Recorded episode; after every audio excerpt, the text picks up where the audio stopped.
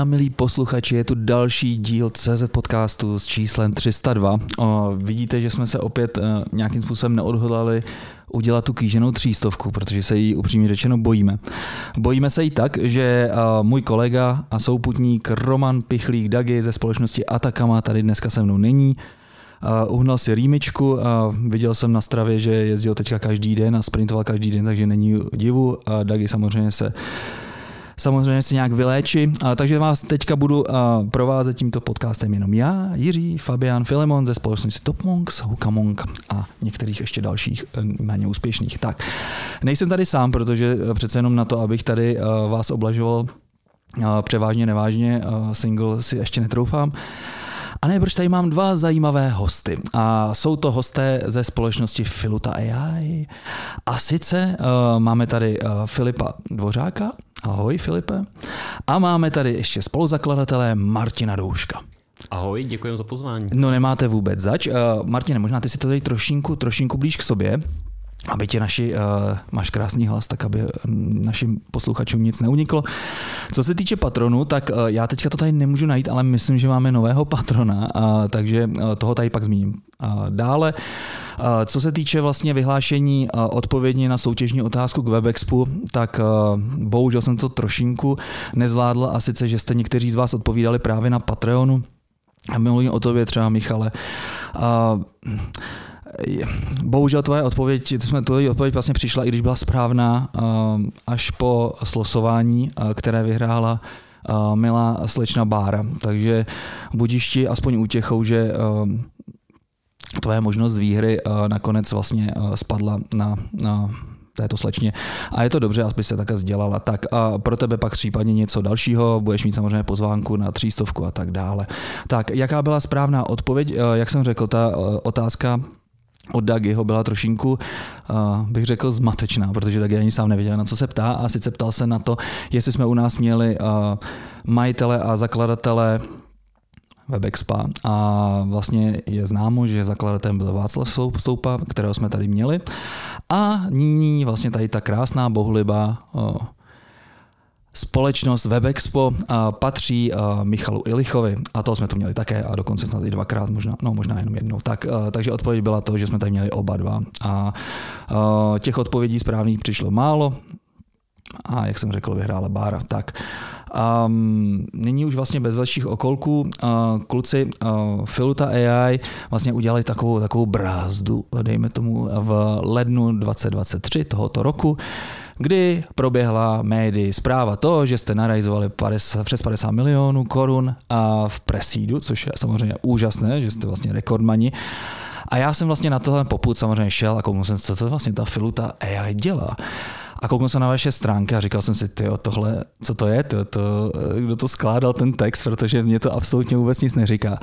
A vlastně mi to dalo nějakou práci a proto jste tady, abyste nám vlastně vysvětlili, uh, jak je možné, že firma asi čtyři měsíce po založení, pět měsíců po založení narajzuje takové hezké peníze, že vám vlastně věří. Tak, takže to bude o vás a o Filutě. Tak možná, možná kdybys ty, Filipe, eh, teda promiň, Filipe, Martine, mohl říci, uh, něco o tom vlastně, dej mi tomu takovou jednu větu o tom, co to ta filuta vlastně je. Určitě rád. Vlastně už to, že říkáš ta filuta, ukazuje, jak se ta myšlenka rychle vyvíjí, protože my jsme zakládali toho filutu ještě ano. tehdy, ale přijímáme celý spektrum. O, jako... to, se, to se vůbec neboj, to možná to časem bude i to. Přesně tak, no. tomu jsme přesně otevřený. A takhle se to... Tady Filip zvednul obočí. Ne, a takhle jenom tím chci jako tak eh, v legraci demonstrovat, že ta myšlenka se velmi jako vyvíjí. Mm-hmm. A my se i učíme, jak o ní mluvit. A eh, já jako záhy přidám rád slovo Filipovi, který je strašně hluboko v té odborné stránce, co týče umělé inteligence. A já si můžu dovolit tak jako klouzat po tom povrchu k svýmu engineeringovému backgroundu. Ano ale ta myšlenka klíčela už dlouho. A klíčela extrémně dlouho ve Filipově hlavě a před nějakou dobou, která je delší než čtyři měsíce, tak zasadil semínko myšlenky i jako v mý hlavě. A takže jsme se nad tím zamýšleli, nad tou ideou prostě, jak uchopit takový prostor a ono samozřejmě, když vzniká nějaká nová technologie, tak neexistuje pro ní úplně terminologie. Takže část uh, část toho úkolu byla vlastně naučit se, jak o tom mluvit a doufám, že i třeba ten dnešní podcast nám umožní se v tomhle posunout. Každopádně, co mě oslovilo, eh, byla, protože z inženýrské praxe jsem viděl, že takovým tím přístupem programování, když to zjednoduším, takový prostě if this then that, co všichni známe a ať už to má podobu jakýhokoliv jazyka, tak je to prostě pořád to samý. Mm-hmm. Tak tím lze uchopit prostě jenom určitý problémy. Mm-hmm. A co jsme viděli v posledních letech je vlastně takový posun, takový hlad vlastně po nějakých sofistikovanějších nástrojích. Ať už třeba nástroje nějakého statistického jako hražení, eh, nejznámější machine learning, nebo i další přístupy, které začaly zažívat určitou jako renesanci. A prostě je ten hlad, máme ty složitý problémy, které nejdou uchopit jako takhle tou procedurální logikou. A přesto tyhle problémy jsou v jádru toho, co prostě řeší organizace, když chtějí nějakým způsobem digitalizovat nebo spíš ještě automatizovat. A tam se právě dostáváme k jádru problémů, který chceme jako obsloužit a trhu, který chceme obsloužit s filutou. A to je vlastně tvorba sofistikovaných, inteligentních, automatizačních řešení, čímž právě myslím, nebo myslíme to, co nelze uchopit tou jednoduchou jako if then else logikou. Mm-hmm. No a tyhle řešení samozřejmě jdou už dneska vytvářet, akorát k tomu prostě potřebuješ tým vědců a odborníků ražení Filipa, to znamená lidi s doktorátem z umělé inteligence, nejlépe ještě několika druhů, satisfiability a dalších prostě eh, složitých odvětví informatiky. To už jsou opravdu páni informatici, to už nejsme jako my inženýři, co přemýšlíme, jak někde efektivně jako nasadit nějakou servisu, tak aby spolehlivě běžela. To jsou fakt takový ty složitý informatický témata. Mm-hmm. No a my jsme si řekli, to přece musí nějak být možný přinést uh, sílu těchto těch sofistikovaných řešení běžným smrtelníkům. Takže tohle byla ta idea. No dobře, dobře. A tak pořád jako tak trošku nevím, jako že co teda vlastně je to nějaký framework, který vlastně ty firmy si nasadí a sami si už v něm jako tak nějak dělají ty své modely, nebo, nebo vy vlastně automaticky vlastně jim tam hledáte třeba to, kde by se dalo aplikovat. Zmínil co? Jsi, zmínil jsi dvě zásadní slova, modely a automatizace. To určitě ano. je jako v jádru, v jádru filuty.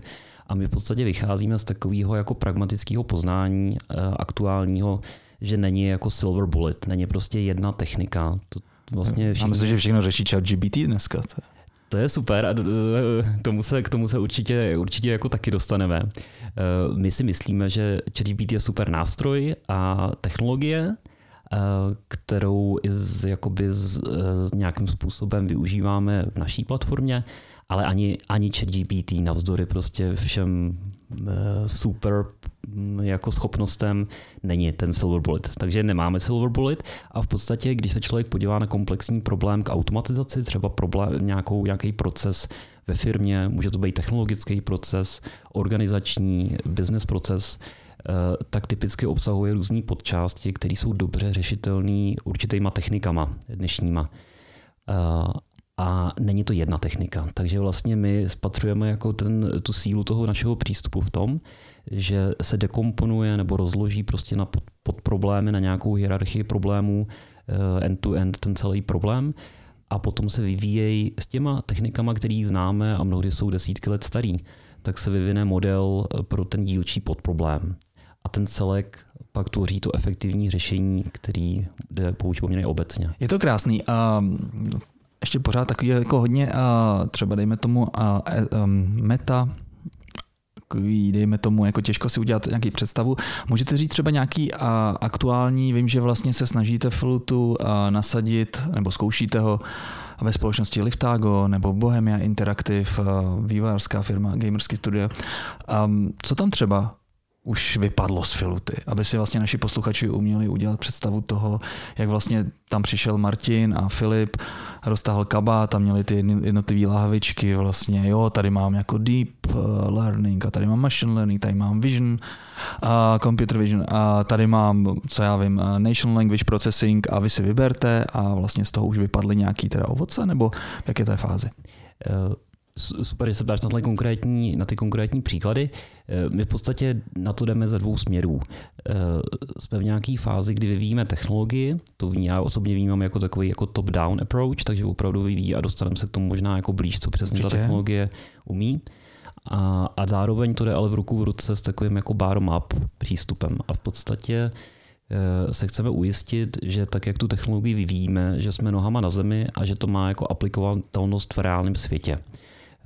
My aktuálně teda opravdu chodíme za zákazníkama a zjišťujeme, jaký mají jako úlohy k automatizaci, které třeba nejsou dobře řešený nebo řešitelný jako dneska a vlastně používáme už dneska existující prvky našeho nástroje, který v budoucnosti jako chceme uzírat třetím stranám a, a jako děláme řešení pro ty zákazníky a zkontrolujeme si vlastně, že jim to dodává hodnotu. A aby jsme byli teda už konkrétní, protože vidím, že jo. Uh, uh, já to možná, co kdybys třeba převzal v tuhle chvíli slovo ty, Filipe, a pohovořil jako o těch konkrétních aplikacích. Já zkusím eh, co nejpřesněji v jedné větě vypíchnout eh, ty dva směry, které Martin popsal. Eh, jeden směr je produkt a náš produkt je automatizace automatizačního procesu. Mm-hmm. To je, ten náš produkt generuje automatizační služby. A když ten produkt vyvíjíme, tak aby jsme přesně věděli, jak ji na trhu usazovat, tak eh, ten druhý směr je, že i hrajeme roli toho konzultanta, který přijde do firmy a používáme náš produkt na to, aby jsme dodali inteligentní automatizaci. Mm-hmm. Takže musíte navnímat toho zákazníka, sedíte tam s nima, sledujete třeba v Liftagu, co já vím, mají, jaký tam mají routing algoritmy, nebo co tam vlastně jako co tam dělají a na základě toho pak řeknete, jo, tady bychom mohli aplikovat tohle. A nebo já jsem totiž myslel, že třeba Filuta i třeba pomůže v tom, že vlastně najde ten správný správný? Nemůžeme úplně hovořit v detailu okay. o, tom, o tom o spolupráci s Liftagem, ale pro obě strany je to velmi spokojená spolupráce a mm, v současnosti se pohybujeme mezi desítkama až stovkama tisíc individuálních rozhodnutí, který Filuta generuje a dodává. Mm-hmm. Jaké další firmy jsou pro vás třeba zajímavé? Asi ty, co mají hodně dat, jsou nějak komplexní? Nebo jo, třeba já si umím představit třeba Topmox, tam máme tam nějakých teďka 40 lidí, programátoři, vůbec si neumím představit, že tam je nějaký složitý problém, vlastně, který, který bych toho filutu, filutu nasadil, jo, třeba. A možná, aby jsme to jako přiblížili nějakým konkrétním use casem, o kterém se smí mluvit. Ano. Eh, co třeba Filipe, že bys pohovořil eh, o jako oil and gas aplikacích, eh, k tomu jsou i nějaké publikace, tak to předpokládám, že je veřejný, že se o tom smí mluvit. Ne. Aha, pardon. Tak, um... Já myslím, že, já myslím, že cloudové kuchyně, cloudové kuchyně jsou docela Super. Uh, skvělý téma, protože uh, tam jsme onehda i v rámci vědecké komunity napojili uh, nově vznikající Universal Planning Framework, což je zastřešení symbolického uvažování, pro, které dosud nebylo na trhu na úrovni frameworku, které třeba nabízí machine learning. A my jsme byli jeden z realizátorů, který napojil tento typ umělé inteligence na řešení optimalizace cloudových kuchyní což jsme realizovali s firmou MyFoodPlace, kteří jsou zaznamenatelní na českém trhu a e, rozšiřují se dále ve východní Evropě.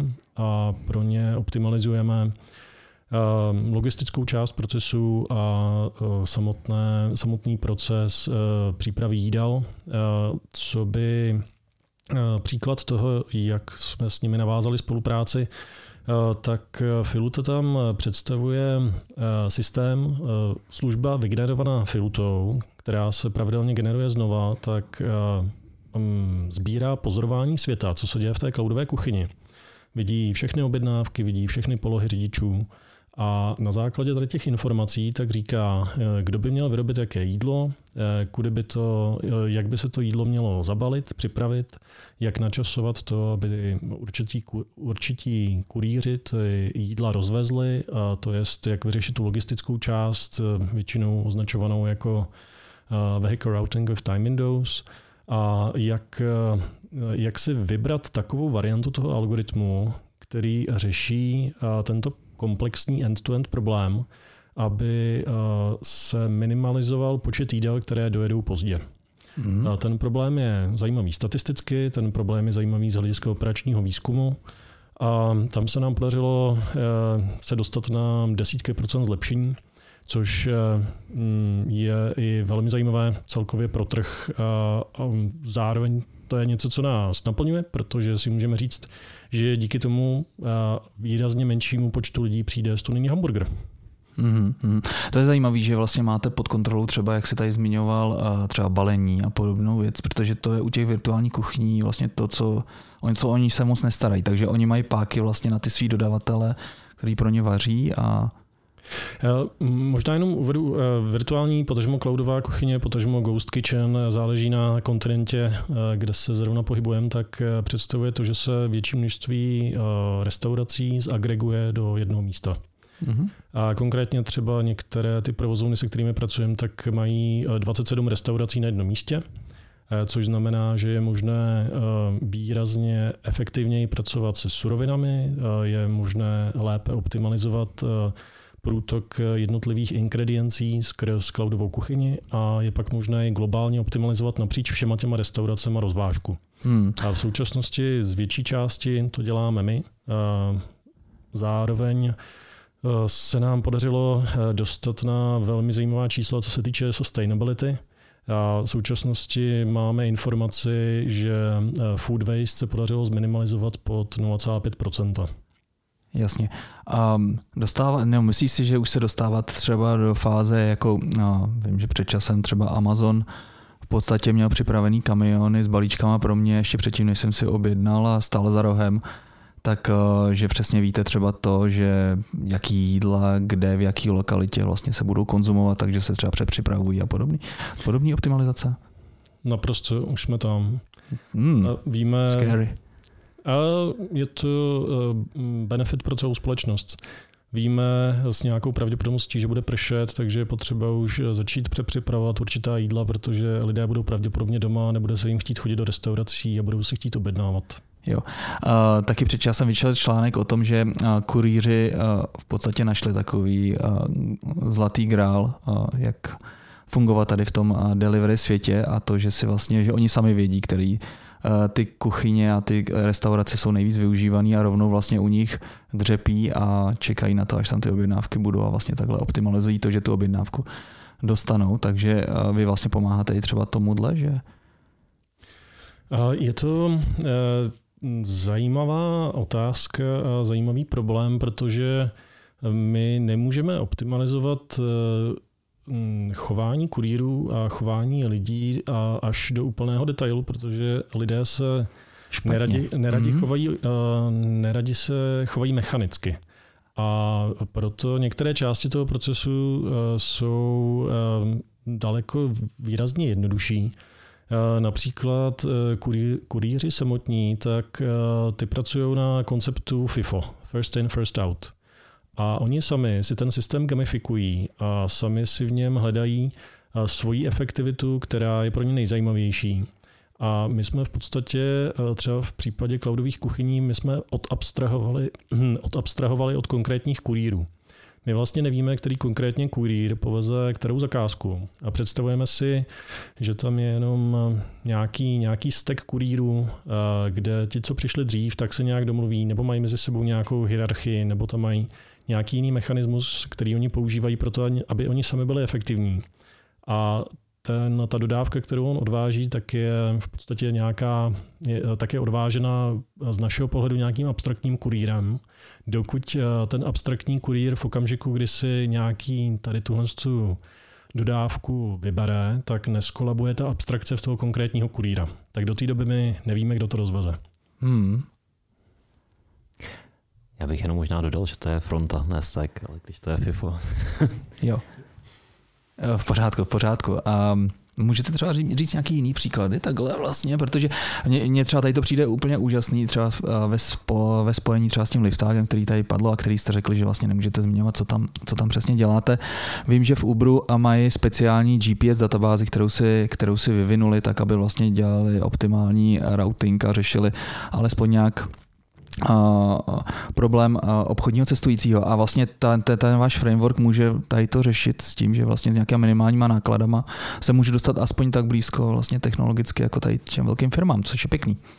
My právě od začátku vycházíme z toho, že přesně tohle je krásná ukázka, je tam nějaký podproblém routování že, s různýma variacemi, ano. Kde prostě stojí za to použít nějaký solver nebo si možná i nakodovat jako vlastní solver, který se pak může použít ve více kontextech ale zároveň se sám zmiňoval přesně, přesný příklady toho nějaký jako predikce, samozřejmě predikce zase krásné úlohy třeba na ML spíš.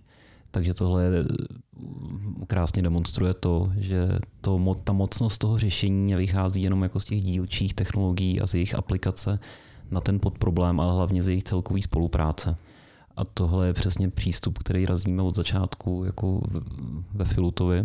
Eh, umožnit vlastně vždycky využít ten nejmocnější nástroj na tu danou podúlohu a v rámci jednoho jako end-to-end eh, z procesu, z pohledu pak jako deploymentu a operations, eh, tak tam zastřešit jako různé tyhle techniky, které jinak by byly jakoby konkurenční. Um, je, je také důležité zmínit, eh, ty techniky jsou eh, pro individuální použití, tak eh, nejsou tak komplexní, protože jsou často dobře popsané, jsou dobře poznané, existují k ním spousty manuálů a kuchařek, jak je aplikovat. Co je těžký a hm, v čem jsme dobrý ve Filutovi, tak je, je smíchat dohromady. A tady to smíchání dohromady obecně eh, daleko dramaticky zvětší složitost toho problému, zvětší ten stavový prostor, co je potřeba vzít v kontextu napříč různýma optimalizačníma silama. A tam jsme schopni dodat hodnotu, která třeba na optimalizačním trhu ještě zůstávala, takže i když přicházíme do firmy, která má nějaké množství optimalizací, má nějaké množství automatizačních řešení, tak eh, typicky to byly řešení dodané na míru, které řešili konkrétní problém, ale nikdo nebyl schopen um, promítnout rozhodnutí, které, ke kterým dochází v jednom optimalizačním silu do toho druhého sila nebo třetího, čtvrtého. Eh, uvedu to třeba na příkladu továrny. Řekněme, že vyrábíme bicykly, vyrábíme, vyrábíme kola. Když se proskoumává, jak mechanicky vyrobit kolo, tak musíme vymyslet, jak nařezat trubky, jak to spájet dohromady, jak tam nasadit šlapky, jak to přišroubovat a tak dále. Tohle je proces, který se snaží najít nějakou cestu, potenciálně nejrychlejší cestu, jak to kolo vyrobit. A poté, co tenhle ten proces je navržen, tak si ho vezme jiný optimalizátor, třeba který má tu továrnu vlastní, a ten chce rozložit vůči tady tomu procesu stroje v té továrně tak, aby těch kol vyrobil co nejvíc za hodinu. A pak je tam další člověk, který ty kola musí někde naskladnit. A zase si optimalizuje v tom skladu, kde ty kola budou uložený a jakým způsobem je tam bude zarovnávat, a který budou, který budou zabalený dřív, který později, vůči jakému zákazníkovi a tak dále. A pak je tam další, který to naláduje do traku a začne to přepravovat po světě. A pak teda ještě, když to otočíme úplně zpátky, tak pak je tam nějaký první, který první optimalizátor, ten musí vymyslet, kde vlastně vezmeme ty trubky, kde vezmeme tu barvu, kde vezmeme Sourcing. ty šrouby. Mm-hmm. Sourcing. A tohle to historicky vždy bylo řešeno jako waterfall, jako několik sil za sebou, kde každé to silo se optimalizovalo jenom vůči targetu v tom silu. A my jsme nevěděli, co to znamená, když tu trubku řízneme jinak, to kolo taky vyrobíme a třeba ho vyrobíme na víc hmm. kroků. Tak jestli to náhodou není rychlejší, pak v té továrně, jestli těch kol se nevyrobí za hodinu víc. A co to vůbec bude znamenat pro tu dopravu pak? Jestli třeba na tom skladu nebudeme vyrábět tak rychle, že ten sklad se nám přeplní a budeme platit moc za sklad, protože to nebudeme schopni dodávat, protože ty deadliny pro toho koncového klienta tak eh, třeba nejsou tak kritický a bylo by lepší, aby jsme vyráběli pomalejc. A propojení těchto sil je, a říká se tomu obecně bourání sil, a to je jedna z devis, kterou klientům nabízíme. A to je úplně super příklad. A mně se na tom líbí i to, že vlastně pak zpětně ty ta sila, která jsou třeba až potom, třeba dejme tomu ta logistika, ovlivňují vlastně pak zase ten předchozí model, takže vlastně neustále je to takový jako uh, učící se spletenec dohromady. A já přesně vím z, vlastně, z vlastního samozřejmě daleko menšího uh, příkladu, a kdy vyrábíme vodní dýmky, co to je vlastně, tady to dá dohromady a děláme to všechno růčo a přesně to, jak říkáš, sourcing a teďka dobře, tak tam třeba můžeme použít tady ten typ konektorku, co to vůbec bude znamenat. A Přesně, chodí nám do toho objednávky, teďka už máme už nějaký modely na skladě, eh, jak to udělat tak, aby jsme to dali dohromady. No, přesně vím, o čem mluvíte, ale samozřejmě v naší škále jsme asi schopní to nějakým způsobem pohlídat jako sami. Nejsme prostě firma, která dělá 50-100 kusů měsíčně, jo, takže jako nejsme žádný velký, ale už teďka z toho mám vlastně nightmare. A vlastně jenom to, že jsme tam nasadili uh, open sourceový tool Odoo, což je vlastně takový ERP systém, kde si umím vlastně to vaše, tu vaši filutu uh, představit jako zapojenou, která by tam vlastně přidala velkou hodnotu a docela by mě takový plugin bavil. Odoo je integrační partner. Integrujeme se do ERP systému také. No tak perfekt, takže, takže Filutu si můžu teďka vlastně nainstalovat jako přes plugínek, nebo jak to funguje? V tuto chvíli tam nejsme veřejný plugin. Aha. Ale můžeme se nad problémem optimalizace výroby dýmek zamyslet. Perfekt, kluci, to proto, proto rád dělám tady ty podcasty, protože se vždycky dostanu k nějakým zajímavým hostům a můžu vyzkoušet takovéhle uh, zajímavé věci uh, rovnou live. Tak teďka mi povězte, uh, Filipe, ty máš za sebou docela uh, zajímavou, bohatou uh, minulost. Pracoval jsem mimo jiné v Palo Alto Research uh, no, Corporation, nebo co to je? Uh, center. Center, aha, uh, součást vlastně Xeroxu. Uh, která byla neko, ne, ne, několikrát vykradena uh, zlým nájezdníkem uh, Jobsem. A můžeš uh, třeba popsat, uh, jak to tam funguje a čemu se tam věnoval?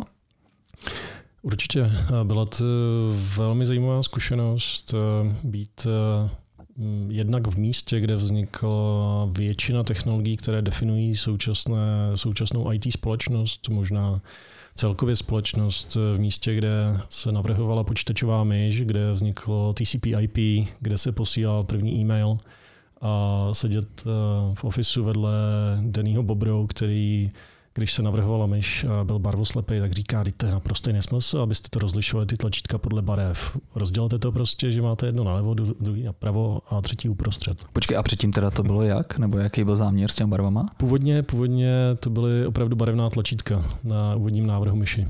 Aha. A jako nerozdělený, nebo já si nevím představit, jako to je? Eh, bylo tam několik designů a ten původní návrh je měl nad sebou. Jo, aha, OK. Eh, což eh, vzhledem k prstům asi nebylo nejlepší. Každopádně ta myš eh, tam pořád je v muzeu původní. A doplnil bych ještě faktograficky, Palo Alto Research Center je, není, není Xerox společnost už, Aha. ale formálně se stala součástí Stanford Research Institutu. Mm-hmm. Protože je to na Stanford Research Parku, je to v oblasti, je to v podstatě v univerzitním prostředí a vždycky to byla laboratoř, která si užívala kombinace uh, univerzitního zázemí s uh, industriálníma aplikacemi.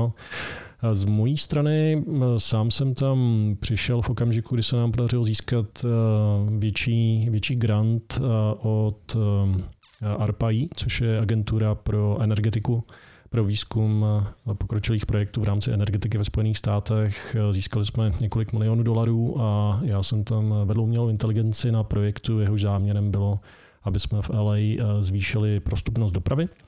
A na to jsme šli mnoha zajímavými způsobama.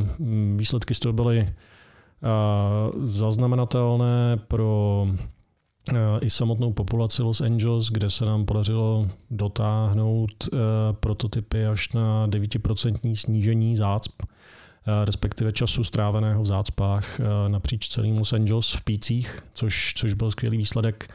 A naše aplikace se pak začala dál převádět do dalších měst, v jakémž okamžiku se tady tento projekt prodal třetí straně. Každopádně byla to skvělá první zkušenost. Další jsme pak eh, podali, eh, jsme pak získali grant od DARPy, což je odnož, což je military obrana odnož té agentury, která zafinancovala vytvoření internetu, Advanced Research Project Agency. A pod ní jsme měli zase spoustu zajímavých zkušeností až, až do okamžiku, než mi tehdy odcházející vice president z jednoho korporátu nabídl, jestli bych nevedl AI v jeho novém startupu. A já jsem park opustil. Každopádně byly to dva roky, téměř dva roky velmi zajímavých zkušeností v jádru ve zřídle technologických inovací Silicon Valley. Hlavně ten akademický přístup je takový třeba, nebo to mě samozřejmě oprav, a takový to, že máš čas na to hrát se s, těma, s těmi věcmi, nejseš nějakým způsobem. Samozřejmě je tam potřeba publikace a cross, crosslinky, to je samozřejmě ta choroba, dejme tomu akademického světa, ale vedle toho vlastně se dostaneš k věcem, které třeba nejsou úplně um, výdělečné, není tam ten prvoplánový zisk, jako to je třeba v korporaci, kde musíš vlastně se nějakým způsobem podřídit. Park, park byl úžasný v tom, že jako jeden z nejexkluzivnějších um, výzkumných institutů, podobně, uh, podobně jako v Novém Mexiku, Vznikaly, vznikaly instituce, kde čistě nahromadili ty nejschopnější věci na světě, řekli jim, nic po vás nechcem, prostě vymýšlejte něco zajímavého, nemáte žádné podmínky, jenom máte prostor k tomu pracovat na tom, co vás baví. Santa Fe Research Institutu, kde tam vznikly úvodní experimenty pro atomovou energii, atomovou bombu a tak dál. Eh, v parku vznikl internet, eh, i tak park zůstal jednou z institucí, které měly napříč federální vládu privilegia jako výzkumné. Eh, privilegia taková, že jsem já třeba sám mohl podepisovat profesorská víza na vstup do Spojených států v rámci toho, že jsem byl zaměstnaný tou institucí. Bylo to velmi, velmi silné privilegium, a protože se obecně zasloužily tyto instituce o povznesení technologického zázemí ve Spojených státech. No Filipe, to mohl být startup jako, jako, jako Brno. No, škoda, že už tam nejseš. Umím si to představit. Uh, takový zelený kartičky pěkně. Uh, snadno a rychle. Uh, jak se to stane, že vlastně se vůbec objevíš v Americe? Protože ty jsi vlastně studoval tady, Matfis, je to tak? A jak, jak se to stalo? Takže získal jsi ten grant na dálku a pak se tam přestěhoval, nebo? Eh, ta moje cesta byla, mm, myslím si, mm, takové, můžu říct hopsavá, ale ono to hodně souvisí s eh, velmi výraznou mobilitou PhD studentů. PhD studenti jsou um, takový, eh, tak, takové, taková nejnižší část potravního řetězce v akademické sféře, protože jsou nejlevnější a eh, je snadné je tak eh, přesouvat všude po světě. no, mají, mají největší potenciál, největší nadšení nad Aha. kreativně tvořit problémy, kreativně tvořit a řešit problémy teda také. A já jsem tehdy svoji, svoji diplomku se mi podařilo mm, zajímavě odpublikovat pod vedením profesora Bartáka na Matfizu, což e, zaujalo e, výzkumné centrum ve Francii. A přešel jsem tam od svého druhého roku na PhD. A poté jsem svými výsledky zaujal Google v Kalifornii, tak jsem se přesunul do Google a poté jsem tak nějak v rámci dokončování doktorátu, tak jsem si ještě dal štaci v Microsoft Research v Dánsku, a poté teda, co jsem dokončil doktoráty, tak jsem uh, po uh, Microsoftu uh, tehdy se trošku změnilo prostředí v tom, jak moc byly preferované výzkumné projekty. A to, to už tam byl Satya? To bylo zrovna, když Satya Nadal nastoupil. Okay. A já jsem eh, se rozhodl, že si vyzkouším eh, profesorskou dráhu, nebo respektive akademickou kariéru. Eh, dostal jsem zajímavou nabídku na University of Toronto, neboli 16. nejlepší univerzita na světě v hm, prestižním AI týmu. Tak jsem tam nějakou dobu působil, dokud mě zima nevyhnala do Kalifornie, kde, jsem, kde se mi podařilo získat zmiňovaný grant. A na jeho základě jsem tam dva roky pracoval a poté jsem se pustil do startupů, kdy eh, Filuta je technicky mým čtvrtým startupem. OK. A přece jenom to skok do neznáma. A jak tě přesvědčil vlastně tady mistr Martin, že Filuta je to správný? Nebo to byla tvoje, to byl tvůj nápad? Nebo jo, takhle, abych si to jenom udělal správně. Takže, takže ty si přišel vlastně uh, Filipe s Filutou a Martin, ty se s tomu přinachomítl jak? No, uh, já mám background v engineeringu, Okay. Uh, I když nějakou mobilitu, nějakou mobilitu uh, jako student teda nižších stupňů vysokoškolského studia jsem si taky zažil. Sbíral jsem zkušenosti různě a nějak jsme v průběhu let prostě s Filipem uh, byli v kontaktu. My se známe jako mnoho let, protože ty naše obory se tak nějak jako dotýkaly, ač já jsem byl opravdu jako spíš ten praktikující softwarový inženýr a, a Filip se vlastně takhle posunul do té vědecké sféry. Eh, tak eh, mě Filip tak nějak jako eh, mě vždycky zajímalo, na čem pracuje. A, a když Filip byl vždycky na skok v Česku a já jsem tady zrovna taky byl, tak jsme se o tom bavili a rozvíjeli nápady. A pak Filip právě usoudil, že nastává, jako, že se protínají ta terminologie z, z večera, jak se nějak jako protnou ty sféry, tak se prostě správně protly ty sféry, prostě potkalo se to, potkalo se to dobře. Eh, já bych teda, bývalo by se mi hodilo, kdyby to ještě o rok později, ale, ale Filip už mě jako masíroval eh, pár let. A to o rok později, protože jsi měl nějaký zlatý okový hypotéka a podobné věci, nebo proč? Uh, víš co, ono vždycky se to jako nehodí z nějakého důvodu. Aha, takže, OK, tak to necháme. Ale, ale prostě protnuli se sféry a jako přišel ten historický moment a rozhodli jsme se do toho jít. No super, super. A čekal bych vlastně vedle vás, eh, protože mi přijdete jako technoidi, uh, ještě nějakého biznesáka, nebo to zastupuješ, Filipe, ještě ty k tomu, nebo jak to máte rozdělený, kluci? To je dobrá otázka a do jistý míry to je taky jako fluidní. Já bych řekl, že ať, jsme, ať máme jako hodně silný technický background, ať eh, jako oba v, mm-hmm. trošku, v trošku jiné oblasti komplementární, Eh, tak bych se dovolil říct, jako, že nejsme, nejsme technologi, jako, že, že jsme právě, máme jako empatii vůči našim zákazníkům a problémům, který řešejí a zároveň vlastně jako chceme rozumět jejich biznesu a, a zároveň vlastně my jdeme tu zásadu startupovou, že opravdu s těma prvníma zákazníkama pracujeme my, jakože tam není možný prostě mít Nějakého salesáka, pre, preselse, a který tam prostě naslibují hody doly a vlastně tomu moc nerozumí, že tam vlastně jdete vy přímo. Tak, ono, mm-hmm. jako my zároveň vlastně, ono je to oboustranná záležitost s těma zákazníkama. Pro nás to je hrozně jako, jsou to hrozně důležitý data pointy, ty prostě původní diskuze se zákazníkem, Eh, ne s každým zákazníkem prostě z toho vzejde pak jako spolupráce, ale i tak to jsou prostě obohacující zkušenosti se dozvědět, nahlídnout do nějakého oboru, nám to dá nějakou inspiraci, věřím, že i té protistraně. Takže jsme u toho, prostě jsme u toho na začátku a snažíme se rozvíjet jako mnohostraně právě i eh, do tohohle, do tohohle směru. No. Krásný. A vy jste tedy dva zakladatele, nebo spoluzakladatelé, nebo budeme to tak říkat. A je to tak? Jo, super, tak abych tady se někomu neupíral a zásluhy samozřejmě nerad bych. A kolik vás teďka v týmu je a jaké je to složení?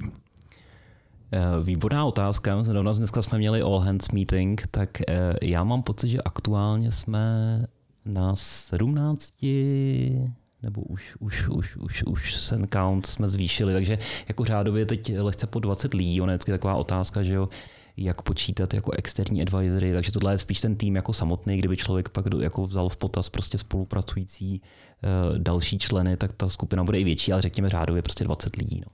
Jo. A to složení? Uh, jako to složení je, je to hodně technický, ale... A spíš programátoři nebo vlastně pak třeba ty konzultanti techničtí, kteří se jako s Filipem vlastně jdou k tomu zákazníkovi a identifikují tam? Dobrá otázka. Já jakoby pro, pro sebe to definuju jakože tu, tu technickou většinu, kterou máme, takže ji tvoří takový dvě poloviny, teď ne poloviny, protože by to měl být stejný počet, ale takový dvě části, respektive možná i tři vlastně bych řekl. Jedna ta skupinka je research team nebo R&D, a teď jako o nás si většina startupů řekne, že jsou inovativní, mají jako vývoj a tak já bych si dovolil tvrdit, u nás to tak opravdu je, jako že tam děláme uh, takovou jako vědu. Takže to je ta R&D skupinka. Jsou nějaký taky teda overlapy, jako jsou nějaký prostě překleny mezi těma skupinkama. Pak je skupinka uh, kolem data science, protože uh, k tomu se možná ještě jako dostaneme, ale pracujeme s hodně datama, nejenom ve smyslu jako machine learningu, ale právě speciálně těch... Jako sbírání, čištění a takovéhle věci? Nebo de, de, jako je to součást nějaký, eh, když pracujeme s klientem, tak prostě to jsou, to jsou schopnosti, které tam, který tam jsou jakoby vyžadované, Filipe?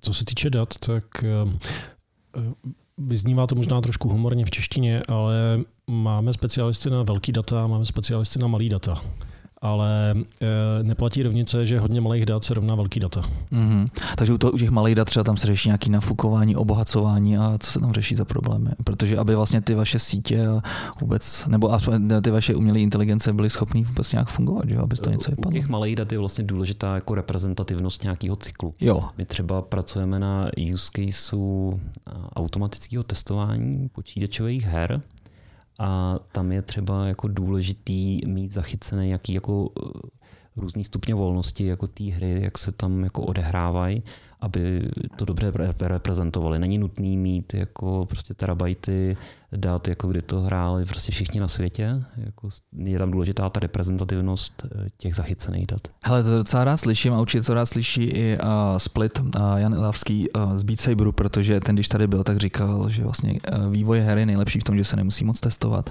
že oni teda moc jako netestují a prostě rovnou tam puští samozřejmě s nadsázkou. Takže je vidět, že ty herní studia se taky posunují tady tím směrem. Jak je to, um, s národnostma v týmu. Máte čistě český tým, nebo vlastně si tam třeba ty Filipe přitáhl ze světa nějaké další researchery? Hmm, můžeme říct Česko, Slovensko, Německo, americký. Mm-hmm.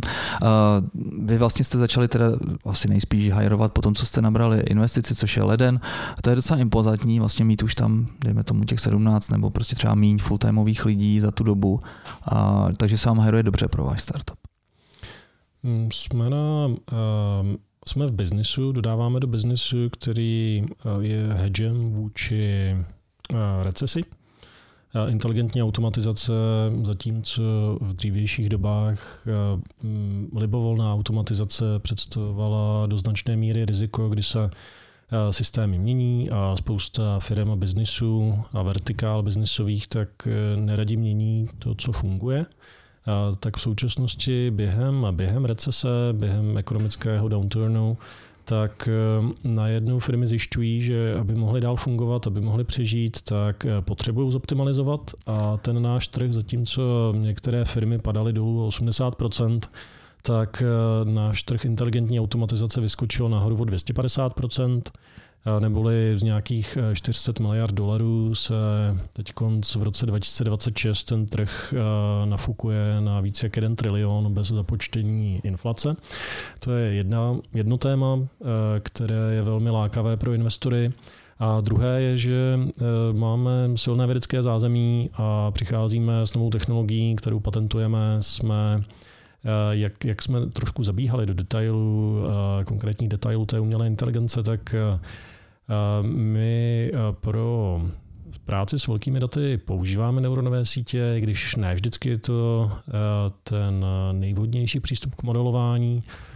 Každopádně pro práci s malými daty, tak tam jsme spíše v oblasti syntézy modelů skrze grafové izomorfizmy.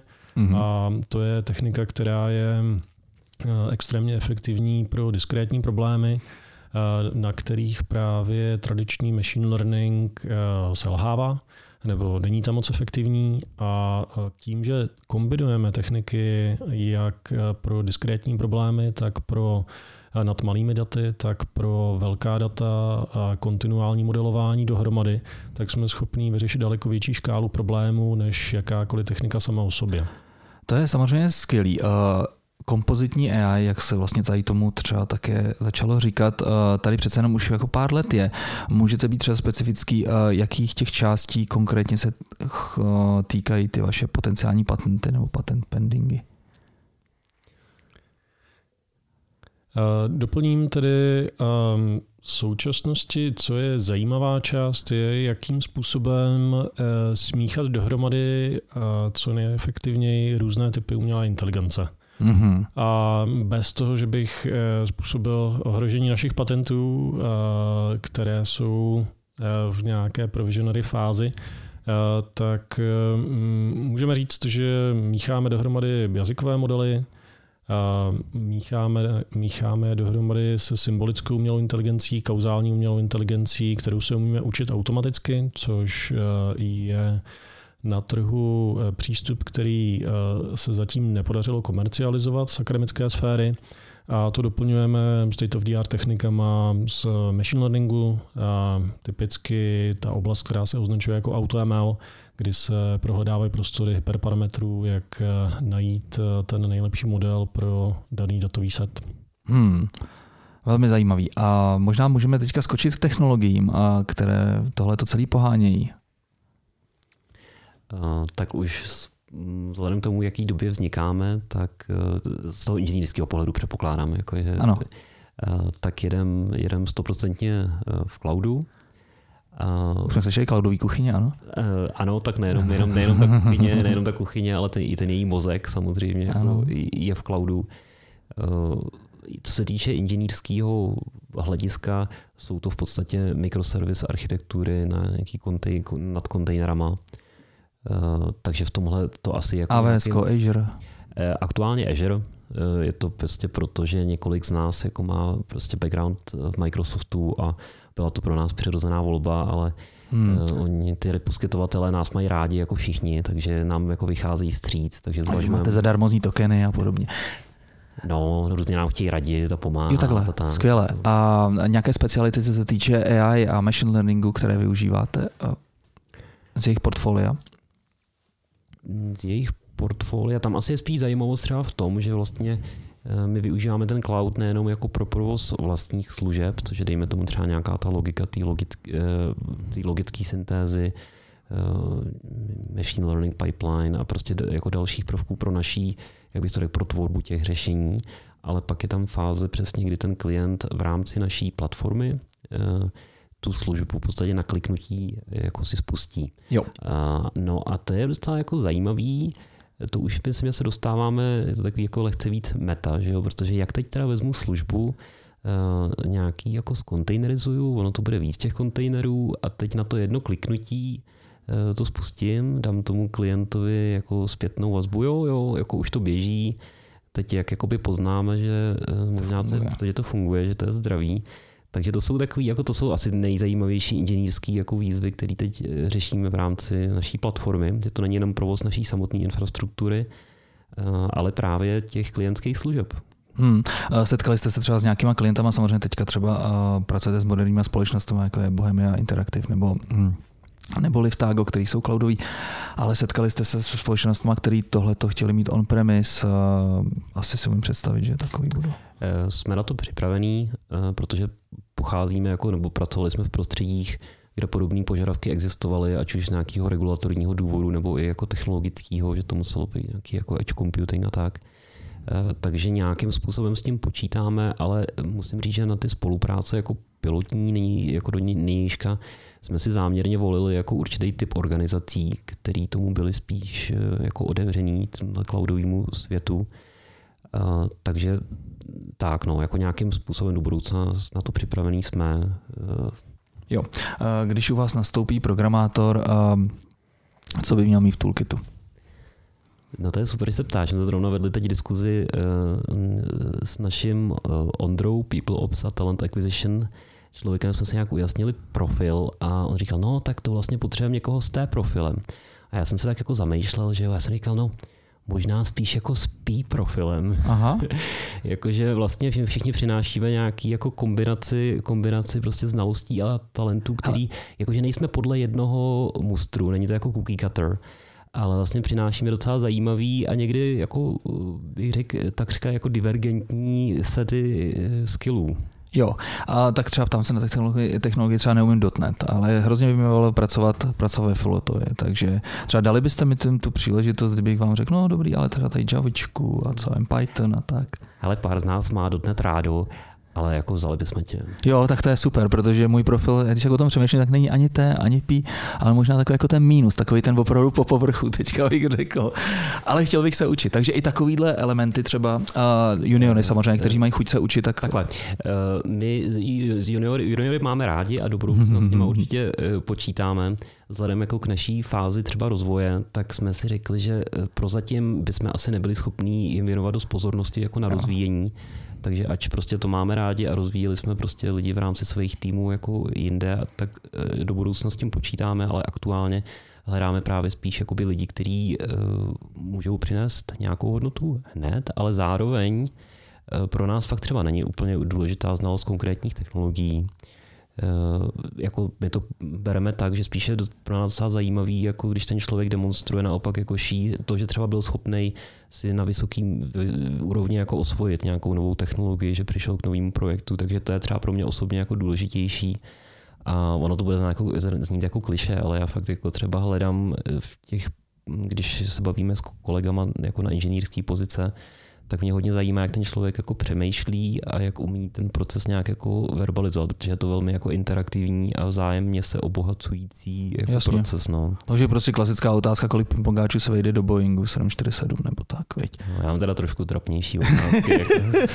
jo, tak řekni tady, trošku nám zaspojilu, aby naši posluchači se případně mohli připravit na tebe. Jo, takhle, no, ale to, to, to, to, to bych, to bych tu, to, tu otázku jako spálím, ne, ale jakože opravdu dám nějakou jako, jako úlohu, třeba já rád tam jako na návrhu úlohu úlohu. Aha. Eh, a vlastně pro mě není úplně důležitý jako to řešení finální, ke kterému ten člověk dospěje, nebo respektive pro mě výrazně méně jako důležitý, než to, že třeba pojmenuje nějaký jako předpoklady, který činí. A jednu věc teda prozradím, a to mě teď hrozně jako potěšil jeden kandidát, jsem se ho ptal na tu svoji oblíbenou úlohu, který nemůžu prozradit, ani mám fakt rád a tímhle, ale zeptal se jako první věc, OK, má to být peer-to-peer jako, nebo client server? No a to jsem byl teda, jako jsem teda pookřál, musím mm. přiznat byl jako jeden z mála, který se na tohle zeptal. A jako já chápu, že v dnešní době prostě ano, bude to na 99% jako já už to, server, ale... Já už to vidím, jak to vy budou teďka vlastně, přijdou zástupy těch nových adeptů a ty se jich zeptáš na Balbosort a oni ti budou samozřejmě odpovídat, jako je to peer-to-peer, nebo client server, nebo je jak to, to tak. A získá, získají jako malý bezvýznamný plus. Jako. Extra, extra body. A Filipe, u tebe do týmu, jak to probíhá, jaký lidi vlastně hledáš a musí mít třeba background aspoň minimálně třeba pro toho Andrew G, NG na kurzeře nebo něco, nebo nebo psaný list? Hmm. Um, je to hodně podobný.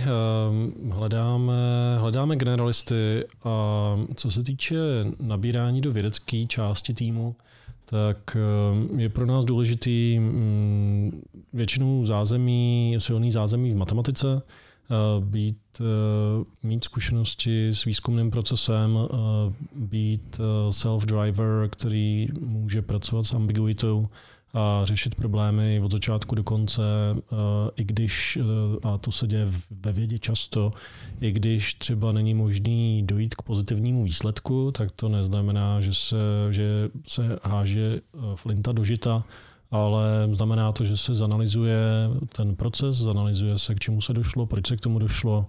Ehm, říkáme tomu takové, takový debrief postmortem, kdy eh, zpracujeme, proč třeba není možné daný problém řešit eh, konkrétními algoritmy a jakým způsobem by se k tomu přistupovalo jinak. Ehm, ta struktura interview u nás probíhá většinou v pěti kolech, kde to může být eh, poskládaný Některé, některé ty kola se můžou spojit dohromady, záleží na logistických dispozicích a většinou tam máme e, tři technická interview, jedno týmové interview a pak jedno takové víc HR interview. Jo, jak to popisuješ, tak tady ty postmorta a podobné věcičky. Co používáte eh, jako, jako nástroj pro knowledge base a jak vlastně uchováváte tu knowledge base, dejme tomu eh, v nějakém dobrém stavu, protože většina těch knowledge base mají takovou trošku nepříjemnou tendenci, že postupně konvergují k absolutnímu junku. A jak vy vlastně tady k tomu přistupujete? Protože to je vlastně gro té vaší společnosti. Um, strávili jsme nějaký čas eh, analyzováním různých nástrojů a um, poměrně demokraticky jsme um, zpracovali pro a proti. Uh, nakonec jsme skonvergovali a ten pořád, pořád je tak nějak v procesu, protože tyto nástroje se mění, ale skonvergovali jsme k Notionu, kde Notion je takový středobod, který umožňuje integrovat eh, napříč CRMkem, napříč takovým task managementem pro neinženýrské úlohy napříč e, třeba business developmentem, napříč e, mapováním různých příležitostí, které souvisí třeba s cestováním, s konferencemi, tak je to nástroj, kde můžeme integrovat dohromady v jednom tásku napříč všemi rolemi ve firmě. A poté pro inženýrskou část, tak eh, v současnosti jsme na Jire, eh, která byla koncenzuálně eh, napříč týmem. Jira nebo Confluence?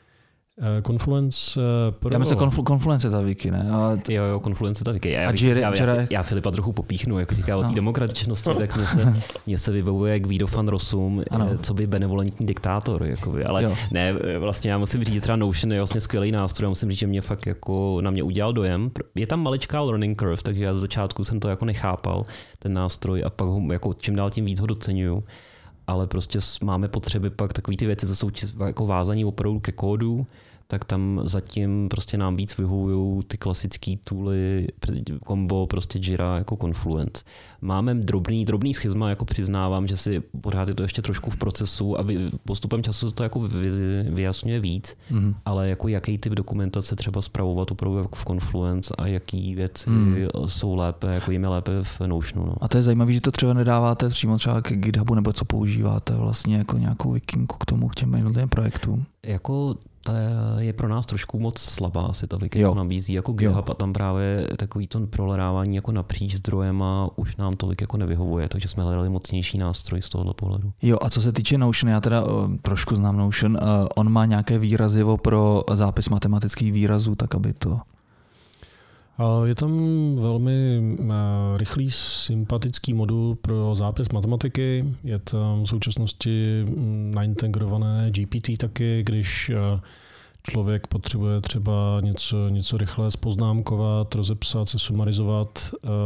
No a hlavně ve srovnání s jinými konkurenčními nástroji, který které se tváří jako středobod eh, napříč eh, mnoha funkcemi, tak eh, oproti třeba Asáně mm, u Notionu jsme zaznamenali, že je vyvinutý do daleko většího detailu, že ho opravdu lidé používají a že má spoustu takových usability feature, že má prostě nativní apky pro všechny systémy, ty apky fungují rychle, brilantně nepadá to, je, je tam spousta klávesových zkratek pro takové drobnosti, co člověk po, okamžitě potřebuje.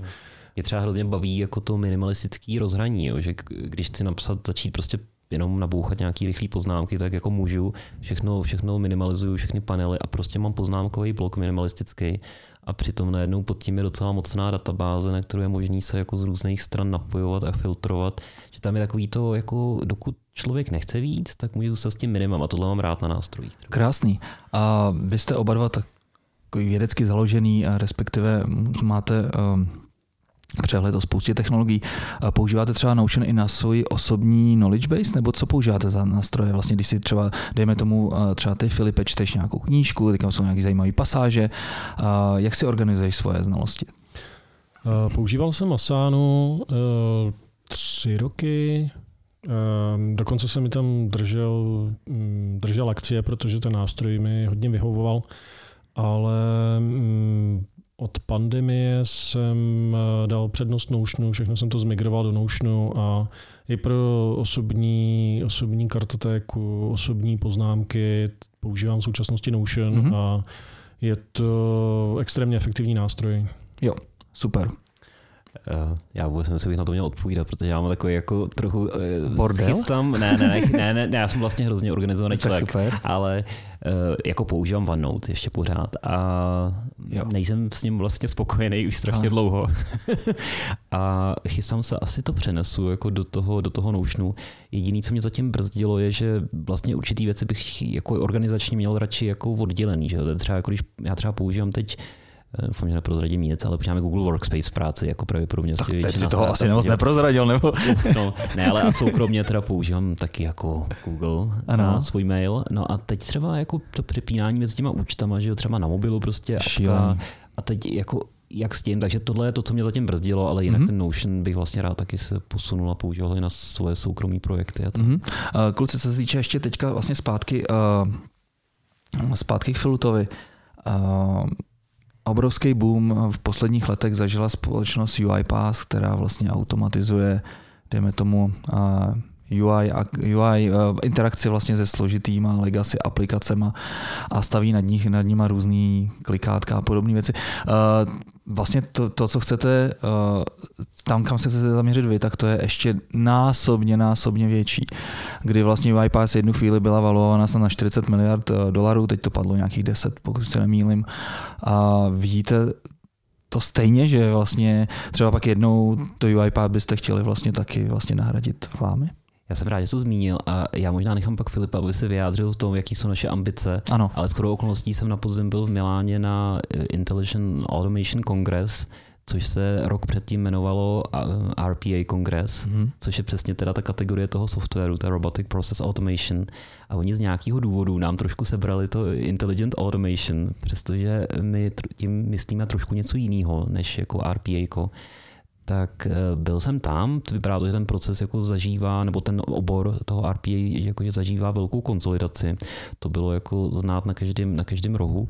Je to určitě jako zajímavý eh, třída nástrojů, která se ale hodně standardizuje a svým způsobem jako eh, jí vstřebávají vlastně jako nějaký stávající ekosystémy, protože to je jako hezká, hezká technologie. Já osobně to vnímám jako takový jako integrační, integrační vrstvu. Ono někdy to má trošku ještě jako funkci nad, nad tou pouhou integrací, ale já osobně to vidím tak a třeba nás osobně, nebo nás jako Filutu teda eh, jako komplementární technologie, protože ono to RP je ve své podstatě, když pomineme jako tu integraci, to, že mi to dělá roboticky tu myš a klávesnici a třeba vyčítá nějaký prvky z webových stránek, tak ono je to pořád to if this then that. Hmm. Je to prostě pořád tahle procedurální logika.